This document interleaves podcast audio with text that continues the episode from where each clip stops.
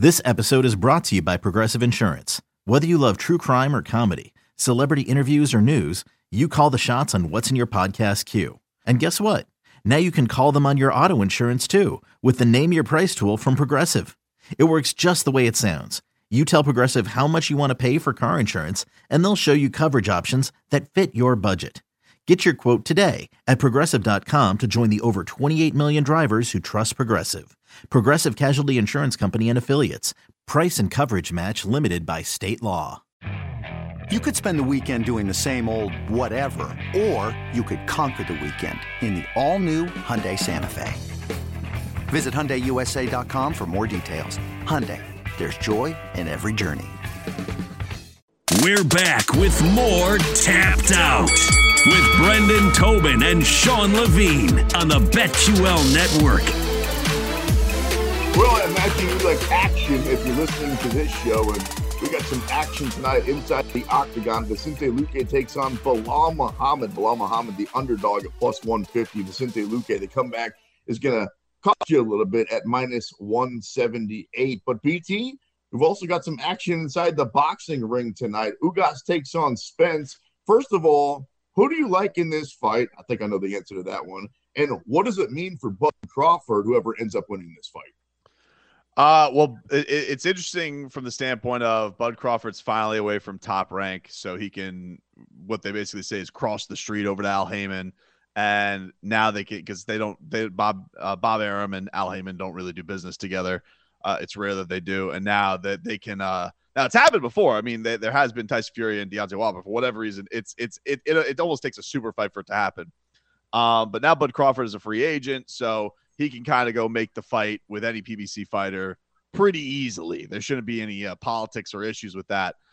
The uh, but what's at stake tonight is these are these are three of the belts in the welterweight division. Crawford has the other one, so this is uh, whoever wins this is getting closer to being the undisputed champ.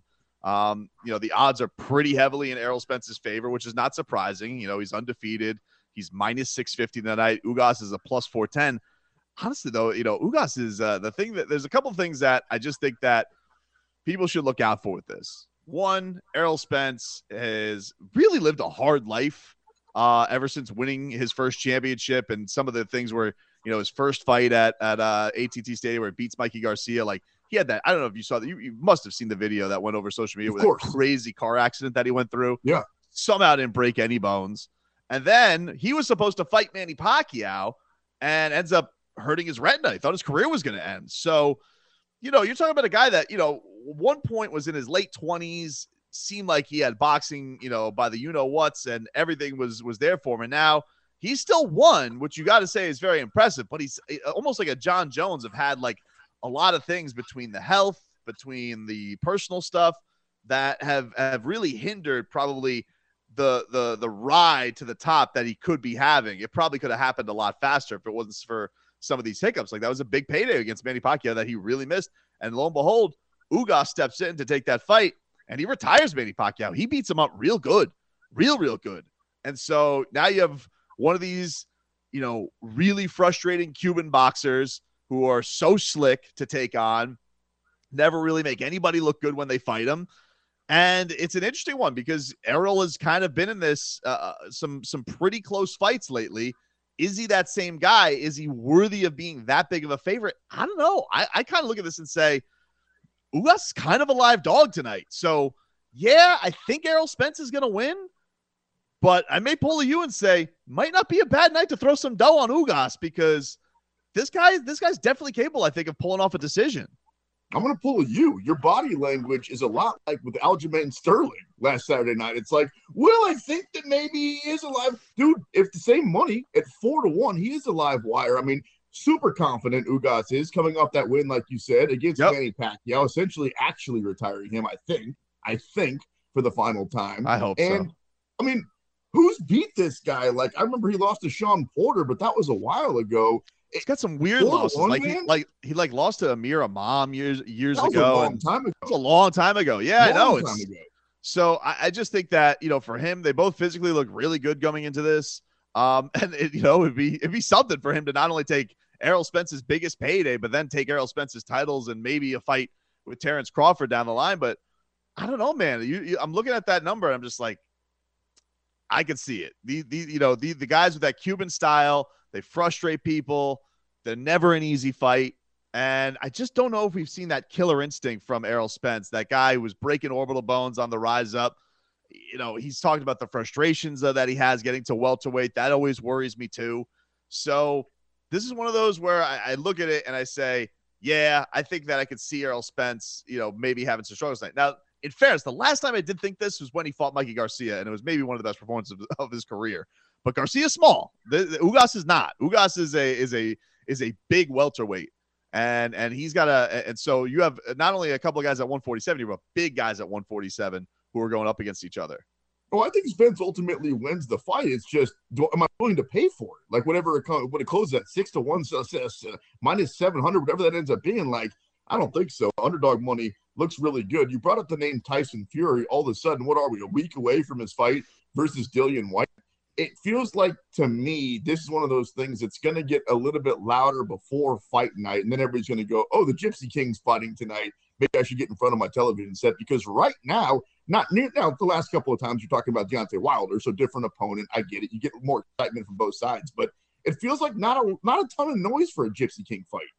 Snuck up on me too. I was like, man, it's already next week, and right? uh, and I'm into this stuff. Like, I think well, part of the reason's been this. Like Dillian Whyte for whatever reason, you know, a guy's finally getting his crack at the WBC title, something that he's been wanting for a long, long time, and has basically been held up by Tyson Fury and Deontay Wilder all these years. And he had a loss in there uh, where he had to go and avenge against Povetkin. And so, you know, he's ha- he's had some hiccups along the way. He is a dangerous fighter, but I think part of the reason there hasn't been the buzz is with Tyson and Deontay Wilder, you had a really, really heated lead up to this fight. These guys did not like each other. They, they played the media game really well, and it one got a little wild. Well, one of them did, but one of them like was throwing out crazy conspiracies about it, getting his water poisoned, and you know uh, a crooked a crooked trainer. So even with Deontay not talking to the media, all these theories were getting thrown out there. So it just had a lot of juice as compared to this, where Dillian Whyte's just kind of doing the silent treatment. Maybe that'll change in the in the lead up to this, but you know, it, it's hard to outshine a, a, a guy like Tyson Fury in a media week. Like everybody wants to hear from the Gypsy King, and it's interesting because you're looking at him and you're like, he's mentioned that this is probably going to be his last boxing match. I don't know if that's true, but he says he wants to do this, and then he wants to do a hybrid fight with Francis Ngannou which would be kind of cool, I guess. Um, but he's not going to go and chase down the undisputed title against Usyk or Anthony Joshua. He hasn't promised that. He hasn't put his eye towards that. He definitely feels like his boxing career is kind of winding down. This is going to be a big one because it's overseas. He's going to have this hero's welcome. He hasn't fought in the UK in a very, very long time. And also, plus for us, it's going to be at like 6 p.m., which is, I mean, Perfect. fantastic for a couple of washed guys like us, you can get for the real. gambling in early, and then we can go to bed at like nine. That's going to be fantastic. Wait, tell me more. Tell me more about this hybrid fight. What What's a hybrid fight? I, I know what boxing is. To, I know what like yeah, he wants, a hybrid fight. He wants to fight. He wants to bo- boxing rules. Apparently, this is what it's been said. Boxing rules, but with four ounce gloves. That's oh. what they want. That's what they want to do. Okay. That's what they want to okay. do. I'm kind of I'm, into it. I am I'll kind of it. into it. Throw I'll watch an octagon because if it's in, my fifty bucks. Tyson Fury versus Francis Ngannou. I'm not gonna say I'm not gonna watch it, but I feel like Tyson Fury versus Francis Ngannou is gonna be one of the most lopsided things I've ever seen in my life. Uh, I mean, people, this is crazy. I've been, you know, I've never been next to Tyson Fury. I've been to France next to Francis Ngannou. Holy crap, is he intimidating? I mean, he is big. Tyson Fury's a lot bigger than him. A lot bigger than him. That's crazy. So I don't know, man. Uh, th- th- this will be fun. It's always fun when the Gypsy King fights and maybe this is the last time he boxes. So I think that's a that's a that's an interesting tie into this. Looking forward to him coming back. Uh, Ryan Garcia, speaking of coming back, made his fight last week. It didn't look great with the distance. Ended up getting the win. What do you think about Kid, Kid Rye's performance? I think he looked uh, he looked a little rusty. You know, he has he's been having a, he's also been a guy who's had uh, some stuff going on outside the ring. Uh, yeah, I, would, I would say I would describe it as as expected. Like that's kind of what I thought. I just went back yeah, and watched that. Trainer. That's kind of what I thought I was going to see. Yeah, flip trainers. You know, he he, uh, he left Canelo's camp. He had a lot of drama there. Um, I think it was okay. I think for him, you know, he's a guy where the big the big uh play on him is he does those viral knockouts and people love to see him go and, and get. And so for him to have this experience of going 12 rounds for the first time, I think will be good for him, but I do think it was probably a frustrating night for him too because Tagoe was on his bike. He wasn't really trying to engage, especially early on in that fight. Um, so maybe it was one of these where he had to, you know, tr- try and get what the defense was giving him a little bit. Um, so it wasn't the best dance partner for sure, but not the uh, not the most memorable fight of his career for, for by any Hey, means. Hey, speaking of dance partners, so my junior prom, I ended up with one of those sitcom situations where I finally got a date and I got it mm-hmm. early to make sure I wasn't going stag, you know. And then like an ex girlfriend was back in from out of town type thing. So essentially, I had two dates, and then ultimately it ended up being no dates. And the same thing kind of happened this week with Andrew Ruiz. Did you see that? Like this dude's got all kinds of people coming at him all of a sudden. Yeah. Oh, this was wild.